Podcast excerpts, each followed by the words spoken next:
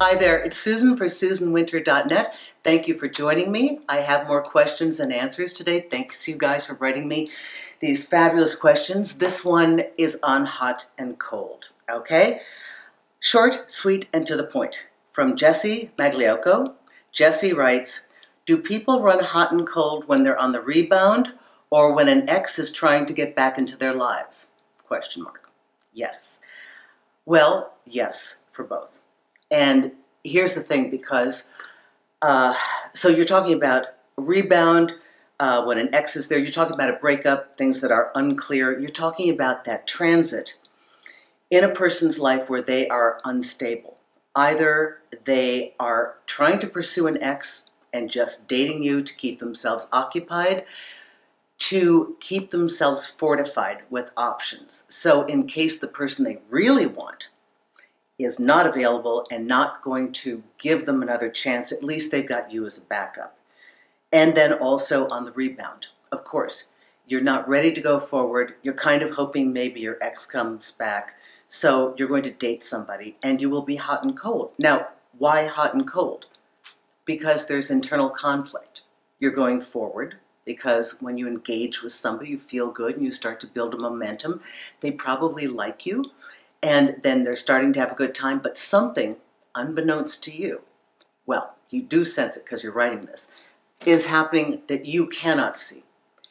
Communication, text messages, maybe meetings with an ex, all different, you know, just ended the relationship and on the rebound or trying to get the ex back.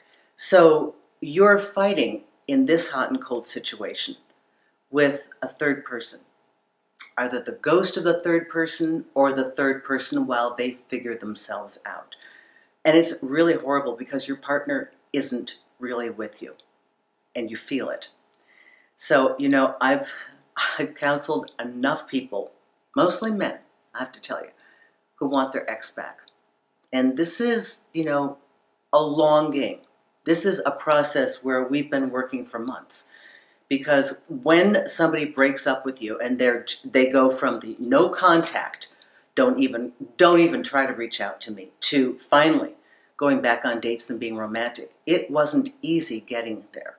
And throughout this time these clients have told me you know their dating experience they're not all of them a few of them were dating other people and those people were just placeholders. They they nothing was going to happen you know, here's the funny thing about this, Jessie, and for the rest of you listening.